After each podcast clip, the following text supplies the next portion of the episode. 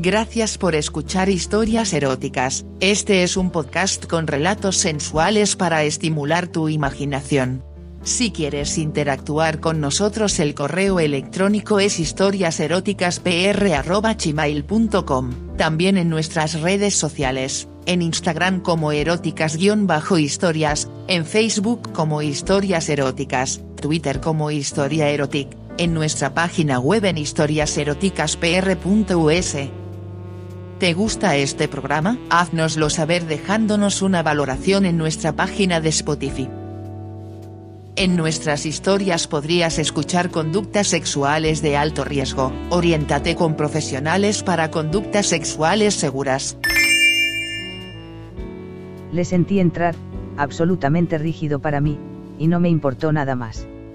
Dejó de importarme estar follando en un coche, en un picadero y rodeados de coches en los que se reproducía esta misma escena.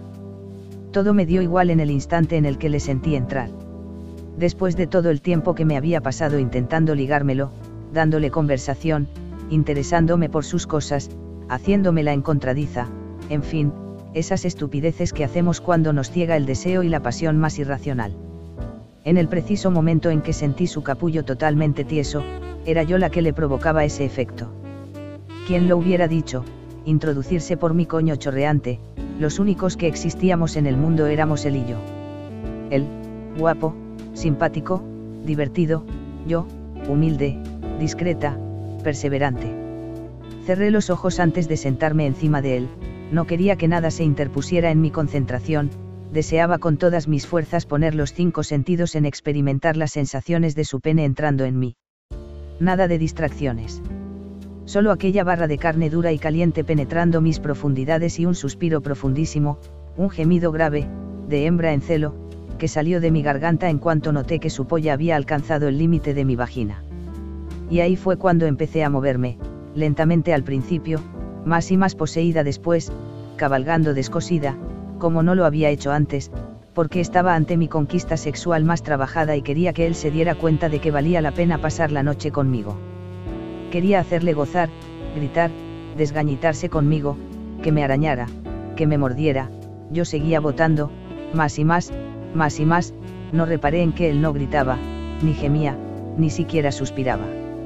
De hecho, las únicas palabras que salieron de su boca, las que rompieron el hechizo, fueron.